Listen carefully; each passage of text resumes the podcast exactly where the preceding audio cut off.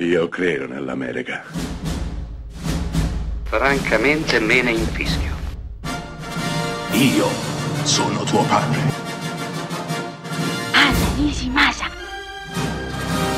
Rimetta a posto la candela. Rosa bella. Non è necessario a tutti i costi essere donne per saper raccontare le donne. Alcuni registi, pochi in realtà, ma alcuni registi uomini sono riusciti a raccontare le donne in maniera magnifica. Perché? Perché si sono innamorati dei loro personaggi.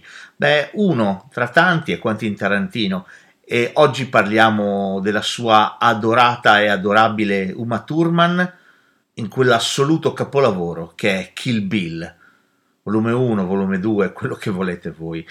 Uma Thurman è il personaggio femminile più interessante del millennio. Siamo nel 2003 quando Tarantino porta sullo schermo questo film e lo deve dividere in due parti perché è impossibile riuscire a mandare al cinema un film che dura praticamente 5 ore. Quindi decide di dividerlo in due perché non vuole rinunciare a nulla, vuole tenere tutto ciò che ha concepito e partorito la sua mente.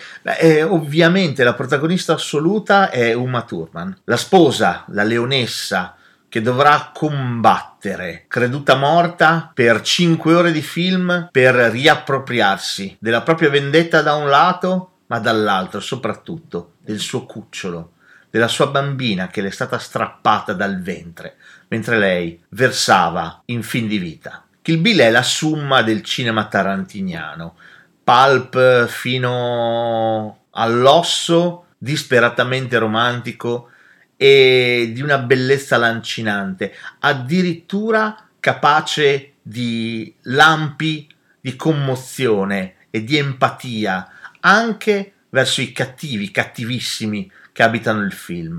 La parte finale di Kill Bill volume 1 con il duello tra Uma Thurman e O-Ren Ishii è qualcosa di indimenticabile, sottolineato dalla neve che cade, da un giardino splendido e dalla colonna sonora dei Santa Esmeralda.